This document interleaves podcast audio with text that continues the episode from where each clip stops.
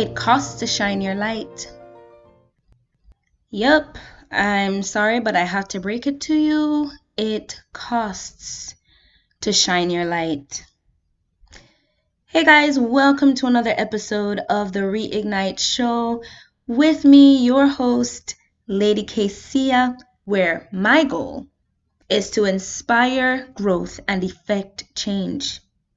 Before I jump into today's episode, I just want to take a, a moment just to shout out my supporters. Oh my goodness. Thank you so much for listening in. Thank you for sharing the link to my podcasts. I see you posting on social media. Tag me when you do, please, because I want to see, I want to reshare and repost your post. but thank you for supporting me. Thank you for all the love. I want to just say a special thank you to my family. They really are my day ones. My biggest, some of my biggest, biggest, biggest supporters are my family members Ruthie, mommy, daddy, everybody. Thank you, Roxy. Thank you so much. My day ones, Shanice, Desiree, Ty, Sasha, Dion, Jerdy. Thank you so much. And on that note, if you have haven't connected with Chef Jervis yet, please do so on social media. He's on Instagram as Chef Jervis Products. And if you haven't tried any of his products yet, you need to try his seasonings. They are the best, okay? You can thank me later. but please head on over to his page and show him some love. Thank you guys so much for supporting the vision and for supporting Kingdom Business. Now, for the past few weeks, we have been on a journey of talking about shining our light, discovering our light, and shining authentically. We have been talking about how our mindsets can affect our light. And, you know, just being bold and not hiding it, accepting, owning the light that God has deposited in you, and also honing that light. And I do hope that your life has been the better for listening in. Today, I want to talk about the cost, though, the cost of shining your light. Because I don't want for you to think that, you know, it's going to be an easy road and that everything is just going to fall in line once you start shining. The truth is, the there is a cost for shining your light.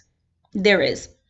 And anywhere you live in the world, you probably understand that there is a cost for using electricity. And if you don't understand, by the end of the month, or the beginning of the month, or by the middle, however it is your electricity company works, a bill will be showing up at your door, okay? You're going to be getting a bill that reflects the usage of your light and how much you ought to pay for what you have already consumed. So we understand that there is a principle. For the light that we use, there is a price to pay. Before you decide that you're going to turn this podcast off, I want you to hear me out for just a few more minutes. Don't get scared because I promise you there's good news coming at the end, okay? So I want you to picture turning on a light in a room. Whenever you do, the darkness is dispelled and you are able to see clearly everything that is in front of you. So the light allows you to see, and when you're able to see, you're able to navigate more seamlessly because then you are able to, to you get direction all right while the light benefits you and everybody else who's in the room because they also get to share in this experience I don't know if you've ever noticed that whenever a light is on, let's say outdoors, it not only helps the people who are using the light, but the light also attracts bugs. The light attracts lizards, moths, flies, all the undesirable creepy things that I don't like. So while while the light is helping you, it is also attracting the things that you do not like. Okay, now what does that look like for us? Let me start with me. For me, I cannot begin to tell you just how many times I have decided, you know what? I am not moving forward with podcasting anymore. This is not my first time with doing podcasting, you guys. I mean, for those of you who have been around from day one, you know this. It's not my first time. Okay, it would not have been my first time with writing blogs, producing content online.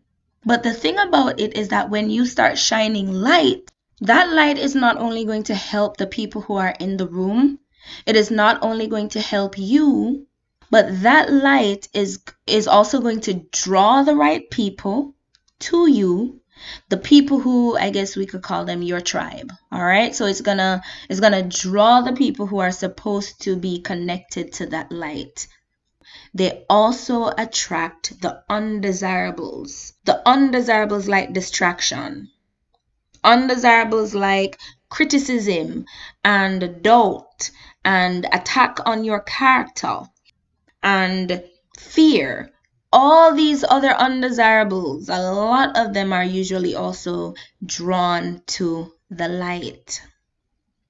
So, what do you do when these bugs come? I can tell you that just this past week, I am now reflecting on the fact that I've had to, I'm now living out this podcast. I'm not even through living it out, but I'm living it out as I share it with you. I had a, one of the most challenging weeks this week, and I got to the point where I decided, you know what? I do not think I can go ahead and continue with producing content because of all the bugs and the flies and the lizards that are being that are that are coming. It it felt like a lot of different undesirables were just coming at me. And typically when this happens, what I do is I stop. if you started listening to my work from all the way back in, I believe, 2020, you know that this is not my first go around. So now I have, I'm at a point where a decision had to be made. Do I stop or do I keep going? Because there is a cost for shining your light. There is a cost for shining my light. And then because I believe that because God knew that I would be at this point in my life, He allowed a very good friend of mine to strike up a conversation with me earlier in the week. And we started talking about a scripture. And as I sat down today contemplating whether or not I should continue with this, the scripture came back to me and I'm understanding every single time something like this happens the importance of hiding the Word of God in our hearts because it is in moments like these that we really, really need that reminder.